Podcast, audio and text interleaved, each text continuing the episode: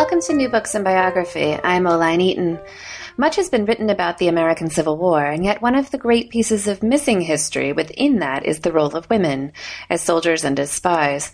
Today I'm going to be speaking with Karen Abbott about a group of those women who she writes about in her new book entitled Liar, Temptress, Soldier, Spy Four Women Undercover in the Civil War. Hi, Abbott. Thank you so much for joining us for New Books in Biography. Um, so, in, in, exciting milestones, you're actually our first repeat guest. But for those of who, those who oh. missed the podcast of American Rose, if you could kick things off by telling us a bit about yourself, that'd be great. I know that Google thought you were dead for a while, so if you want to correct that, then this would be this would be your chance. the reports of my death are greatly exaggerated. Uh, yeah, no, um, I, I, I got Google to at least admit I'm alive, um, but yet I'm still being confused with another Karen Abbott. Uh, hence, I'm going by Abbott right now for the foreseeable future. So, Oline meet Abbott, Abbott meet Oline. Um, so, Liar, Temptress, Soldier, Spy is the story of four different women. And I want to move into a discussion of, of structure and sources and stuff in a second. But I wondered if first you could just introduce us to each of these women individually. Sure. And and first, thanks for having me back. It's an honor to be a repeat guest. So, um, but yes, Liar, Temptress, Soldier, Spy is the true story of four women who risked everything for their cause during the Civil War. Um, there were two for the North and two for the South. Uh, the first one for the South was a 17 year old named Belle Boyd, um, who was this Spitfire um, and sort of kicked things off by uh, shooting a Union soldier who invades her home and threatens to raise a flag um, outside of her house. Um, and, and Belle did not take kindly to that. Uh, so uh, Belle, Belle shot him. Um, her Southern uh, comrade is Rose O'Neal Greenhow, who was older. She was in her 40s and she was this beautiful woman, um, a widow and sort of high lady of Washington society for many years until Lincoln was elected and wiped out Democratic rule, and she sort of lost her place. Um, but she was a fascinating, calculating, crafty woman who managed to seduce numbers of generals and high ranking politicians, both on the North and Confederate sides, and um, really knew um, politics well. She was very smart. And she also had a young daughter named Little Rose who figured into her espionage plans, which I thought was interesting. On the Union side, we have Elizabeth Van Lew, who was sort of Rose's counterpart. Um, you know, Rose was operating in the federal capital of Washington, D.C., and Elizabeth was a Unionist and a Northern sympathizer living in Richmond, the capital of the Confederacy. So, uh, and she was uh, equally daring. Um, she had Confederate detectives on her constantly. And not only that, her own sister in law was an ardent Confederate sympathizer and lived with Elizabeth in the house. So here Elizabeth is carrying on this really elaborate, intricate espionage operation, which just got increasingly dangerous as the war went on, right under the noses of suspicious Confederate detectives. Um, and the last one is Emma Edmonds, who was a 19 year old woman who disguised herself as a man and enlisted in the Union Army. Um, and she served the Union Army as a nurse, as a courier, as a mail deliverer, and a spy, going undercover several times, and uh, uh, some quite interesting disguises and adventures there. So I know in biography, often either you find the story or the story finds you. Which was it in this case? Well, in this case, it was um, it, was a matter of me moving from the north to the south. You know, I, am from Philadelphia and I moved to Atlanta in 2001. I stayed there for six years, um, but when I got there, I was immediately shocked by uh, the, the way the Civil War was just sort of um, still co- a common everyday discussion. It's something that still seeps into people's lives and conversation on a regular basis, which of course really isn't what happens in the North. Mm-hmm. Um, you know, I got used to seeing Confederate flags on lawns and listening to talk about the War of Northern Aggression, and um, it was just sort of something that that really came up uh, quite off, more often than I would have anticipated. So I thought that was interesting. And of course, I had read, you know, Tony Horwitz's great Confederates in the Attic. That was sort of my uh, survival guide to living in the South.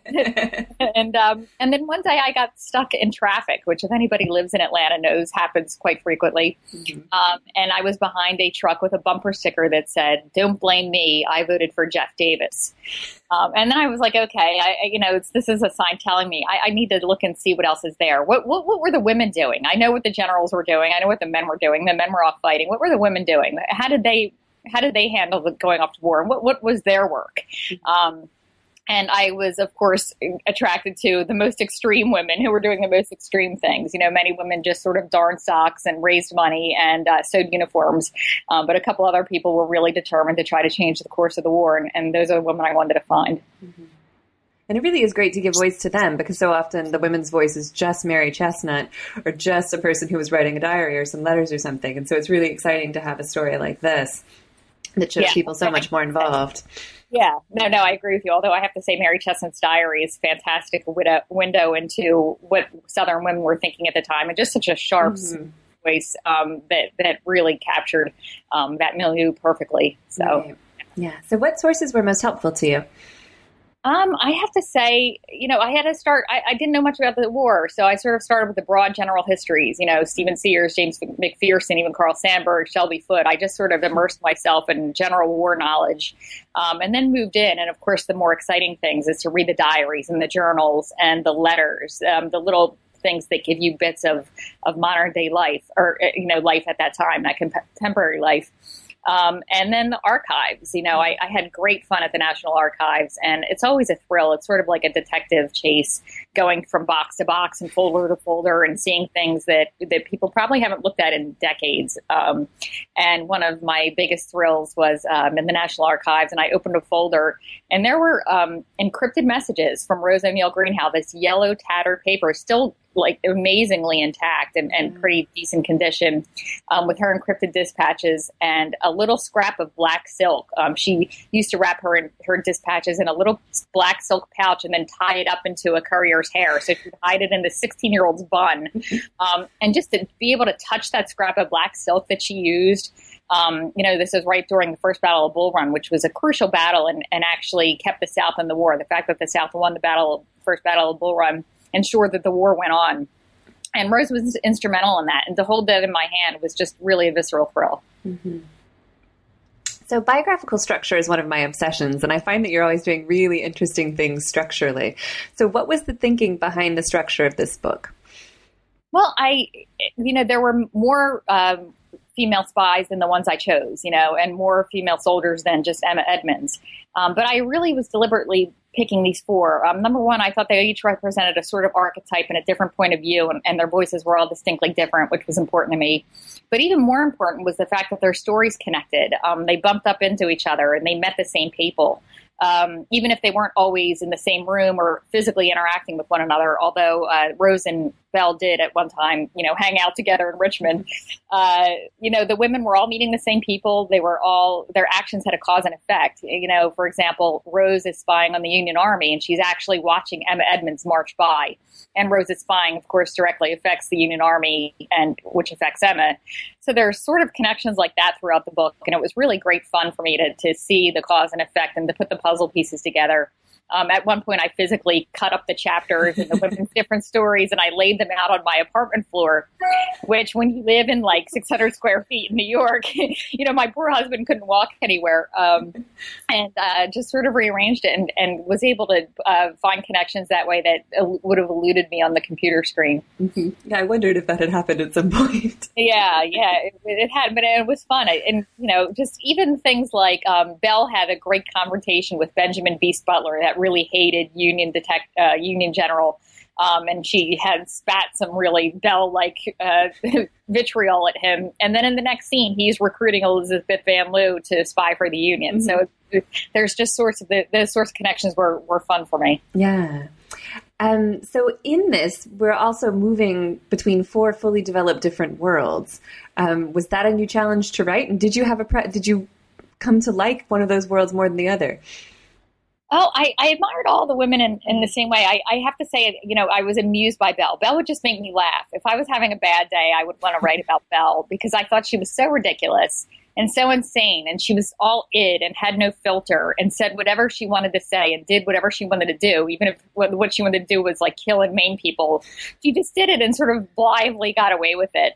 Um, and and was able to just to sort of charm her way out of every situation. And I, I just found her endlessly fascinating um, and funny. And, and sort of you know that letter she writes to her cousin in the beginning where she says i am most the, the most beautiful of all your cousins and my foot is perfect. You know it's just sort of the way she spoke about herself Um, you know, and she was sort of so earnest in her beliefs, even though they were misguided. And she was so uh, savvy at self promotion and not caring about uh, the ramifications of her self promotion. It was sort of like a Civil War era uh, Miley Cyrus meets Sarah Palin. I mean, it was she was just such a bizarre character to me. So I, I really enjoyed her. Mm-hmm. Um, and I also really enjoyed Emma Edmonds in, in some le- level because her situation was so difficult, and yet she exhibited this sort of superhuman strength. Um, and I just was sitting there thinking, how difficult would it be to be a 19 year old girl, uh, disguising yourself as a man, enlisting, fighting along all, alongside all these men, and then finding yourself falling in love with one of them? Mm-hmm.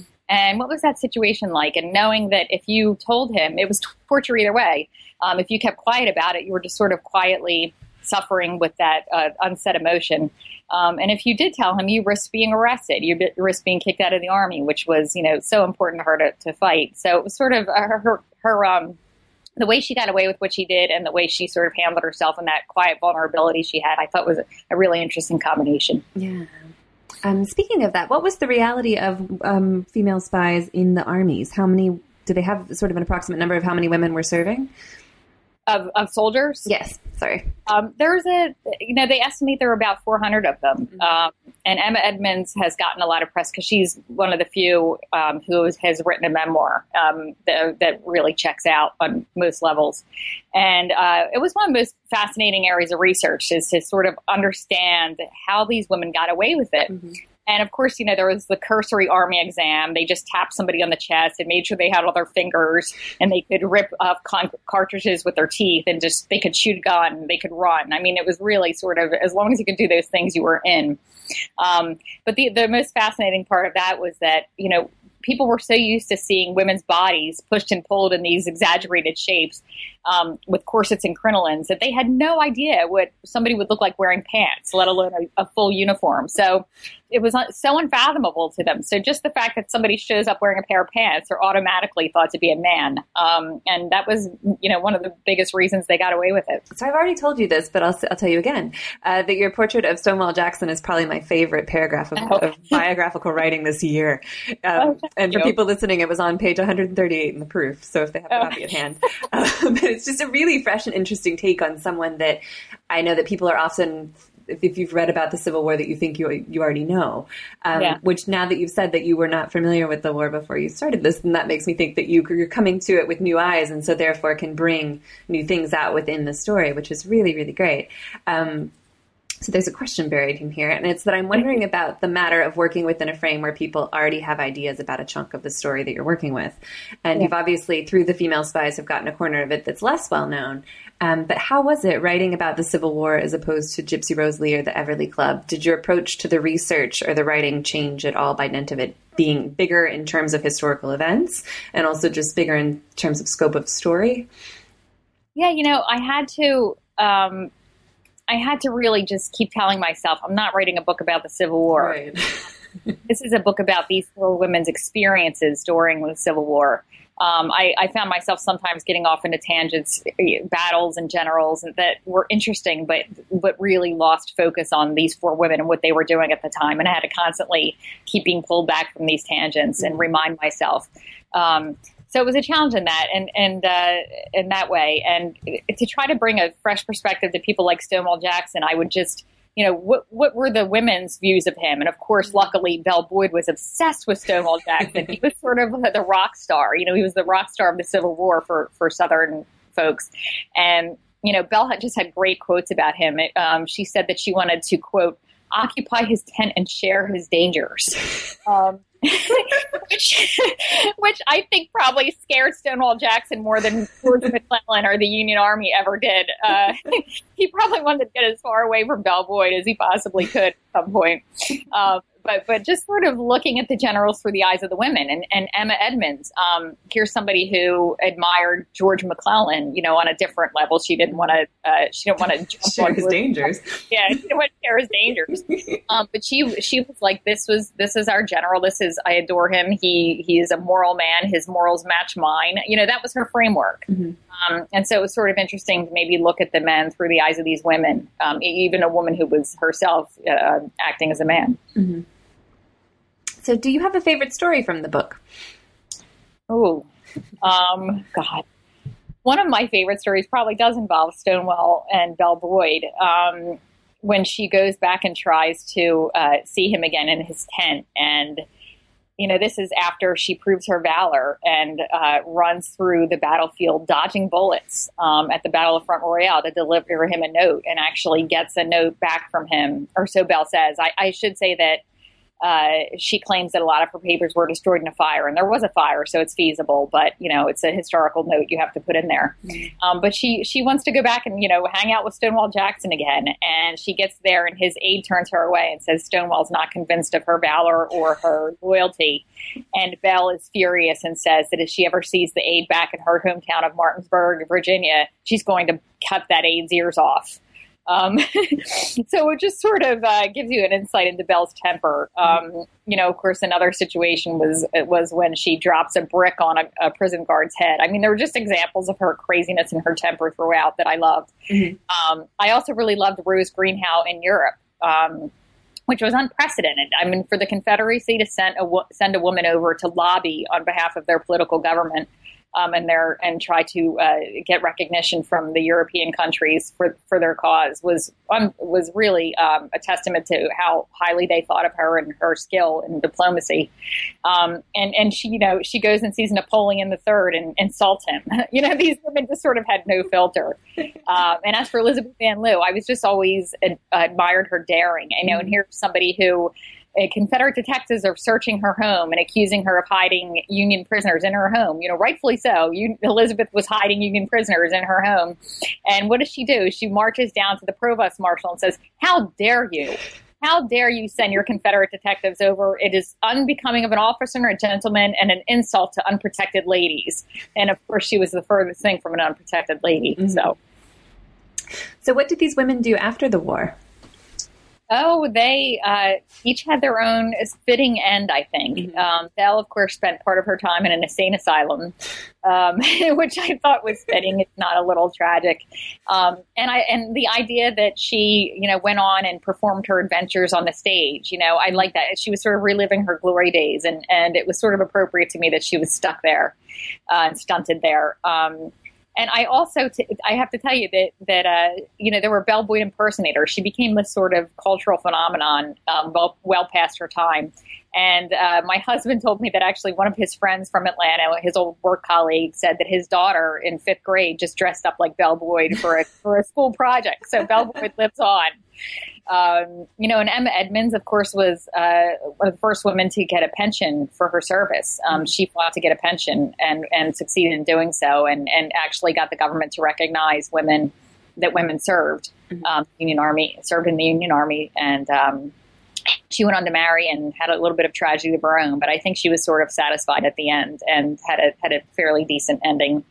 Um, and Rose. I, I don't I don't want to talk about Rose. Uh, you have to read the book.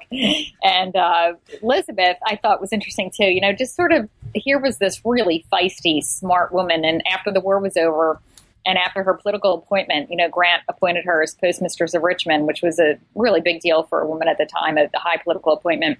Um, and then when it was taken away from her, she just had no aim for her will. She had this ferocious will, and she didn't have any anywhere to do with it. And all, she was ostracized, and a lot of her money was gone. And um, she was just such a brilliant woman, and, and, it was sort of sad to see her uh, sort of flailing and lonely at the end. Mm-hmm. But a wonderful legacy. Yeah. So. Um, so you mentioned them um, putting notes in, in packets and sticking them in their, their spies' buns. So what were their other espionage tactics? Did they have any other clever ones that were yeah, and one of my favorite things was to realize how they sort of turned. You know, it was it was not. You know, they turned all of the constructs against women, all of the limitations of women. They they turned them to their advantage, mm-hmm. um, both physically and psychologically. Uh, so physically, here they're wearing these enormous six foot wide crinolines um, that had to be, you know, just a cumbersome in every way. But yet they said, "Oh, I'm going to hide, you know, a roll army boots, a roll of coffee, five sabers, a pistol, um, and whatever else I can fit under here, and I'm going to go across the lines." And of course, no gentleman is going to check under my skirt. Um, and they got away with it. You know, they used they used their their physical uh, appearance to to hide uh, what they were doing. Um, and Belle was sort of the queen of that. She she said she smuggled um, countless, you know, hundreds of rifles across the lines to, to the Southern Army, mm-hmm. um, and also dolls. Um, I thought this was interesting. I went to the Museum of the Confederacy in Richmond, and the curator there brought out these um, paper mache dolls. Um, and mothers would put quinine, which was really much needed medicine that would combat malaria and these oil sacks and stuff them in the heads of these dolls and give them to their children and and the you know the girls would just walk across the lines and and nobody would know anything mm-hmm. um, so that was really brilliant but and and like I said, they, they also just use their the the idea of the genteel Southern woman um, to to say, you know, we're unprotected ladies. How dare you attack a woman um, and accuse me of these things? Even Rose Greenhow, who was very blatant with her spying and very blatant in her disrespect and distrust of the federal government, um, still said, oh, you know, if Lincoln is now resorting to attacking defenseless women, you know, he might as well just give up now. You know, so it was sort of. Um, uh, they they hid behind that construct and it was and it worked for them. The the North didn't know what to do. Mm-hmm. That you know, Link, one Lincoln official was actually saying, you know, sort of this unprecedented issue of fashionable women spies. Um, women were never the ones to wage war, and now they were. Mm-hmm. And it was slightly different for Emma because she was within the army and already pretending to be a man. So, how did they deploy her as a spy? Well, she, um, I think that worked to her advantage too. Um, she, and one, my one of my favorite scenes with her was that sort of Victor Victoria mm-hmm. moment where here's a woman disguised as a man who then goes back and disguises herself as a woman. Um, in this case, an Irish peddler woman, um, and that's one of my favorite scenes of the book. And I think the fact that she had was used to being a chameleon and used to changing her identity and used to playing around with that uh, really aided her in her her espionage adventures. Mm-hmm. And some of them were jailed as well, right? I'm trying to remember. It's been a few weeks yes. since I read. Uh, Who was jailed? Belle and Rose. Belle yes. and Rose both jailed. Of course, Belle was Belle sort of idolized Rose. Uh-huh. Um, it's another reason I thought they were a good uh, fit together um, in the book. Um, mm-hmm. And you know, she found out she had the cell right beneath Rose's old cell, and was really sort of comforted by that fact. Um, but but it was interesting. Rose and Belle had entirely different prison experiences. Rose was legitimately tortured as much as they would dare to torture a woman with a young child back then. Her young child was also in prison with her, and of course, Rose still tried to continue her spying from prison. But Belle, on the other hand, you know, Belle wanted to be tortured. She wanted to be elevated to Rose's status. She wanted to be a Confederate martyr like Rose. And all they did was just pamper Belle and give her everything she wanted. And it was infuriating to her. So I, I thought that was quite funny. so what kind of paper trail did they leave behind? You mean, I know that Emma wrote a memoir and Belle wrote quite a bit. Um, what did, were there a lot of letters, a lot of diaries? There was um, one another um, favorite thing in uh, the National Archives was just the seized correspondence of Rose. You know, when Allan Pinkerton, the detective, uh, staked out Rose and went through her home. He, he seized, I mean, there's at least maybe 16 love letters to Rose um, in the National Archives. And so it's just fascinating reading all of those. Um, there was Emma Edmonds' lover in the Union Army, or her uh, her her desired lover, I should say, the man she fell in love with and had a crush on and became a friend of hers. Um, he left a diary that mentioned Frank Thompson, his friend Frank Thompson, quite a bit. So that was great to get a viewpoint of a man in the Union Army who was serving alongside Emma Edmonds, but who knew her secret and called her Frank Thompson. He kept her secret for her, and really um, interesting insights there. Um, Elizabeth left a diary, but there were sort of lots of chunks of it missing. Um, and I was at the New York Public Library quite often going through the, the pages are all out of order and scribbled on. And she had this horrible trick and scratch handwriting um, to try to decipher. Um, but you know, it it was enough to at least piece together. And, and I was always lucky enough to connect with one of her um, descendants. It's actually her niece's great great grandson, I think. Who helped me piece together a lot of her fantastic espionage operation and exactly how she um, used pinpricks and library books to send secret messages, and how she used her brother's. Um, her brother was a, uh, a hardware manufacturer in, in Richmond, uh, had a hardware business, and would use his company invoices to sort of code language about military operations and things, um, and send them off. And, and, so there's there's information there that has never been published before, and that was sort of a thrill. Mm-hmm. Yeah, that was really fascinating about the code and stuff. Uh, yeah. Uh, did you have to learn code? Um, you know, I, I, studied like bits of it, and um, I was in touch with a, a, former CIA codebreaker who read the manuscript for me, and you know, he would just start talking about it, and at some point it became, you know, like like Charlie Brown, the parents wah wah wah wah, and I wanted to understand, but you know, I, I think I understood enough of it to to to do what I had to do, but he's on a, obviously an entirely different level. Mm-hmm. so, what do you see as the legacy of these women? You know, I think that um, they they here's a war that was fought entirely by men. You know, the women had no access to political discourse. They had no vote. They had no say. Um, and yet they were able to have a say. They actually influenced the outcome of the war. Um, Rose in the beginning and Elizabeth especially at the end. Uh, Ulysses S. Grant would not have been victorious if it weren't for Elizabeth's Richmond Underground. Mm-hmm. And, you know, I, I, just think, you know, probably not enough people know about that. This woman legitimately helped the Union win the Civil War. And, and just what's more fantastic than that? Mm-hmm. One of my favorite things about Elizabeth was um, even note towards the end about how her one political act was to attach yeah. a note of solemn protest to her annual tax payment because she didn't. She thought it was unjust to tax someone who couldn't vote, which was yeah. an amazing thing. She, she became a, a pretty, uh, you know, feminist in her later life, and and definitely a suffrage, an active for women's suffrage, mm-hmm. active for women's suffrage. Okay, well, thank you so much for talking with us today about Liar, Tempter, Soldier, Spy. Do you have any idea who you're going to be writing about next? Oh, I'm as we as I said earlier, I'm thinking about a novel. Um, of course, it's going to be based on a real person. I can't entirely uh, get rid of my love of history fact. Um, but it's a con woman that I wrote about once for Smithsonian, uh, who I then just I can't stop thinking about her, and she sort of conned her way into New York society, um, and then disappeared. Um, and and I sort of have ideas about what happens when her past catches up with her. So I'm kind of looking forward to trying to make things up this time around, but we'll see. oh, that sounds great. I've been talking today with Karen Abbott about her book Liar, Temptress, Soldier, Spy. I'm Oline Eaton. This is New Books in Biography. Thanks for listening.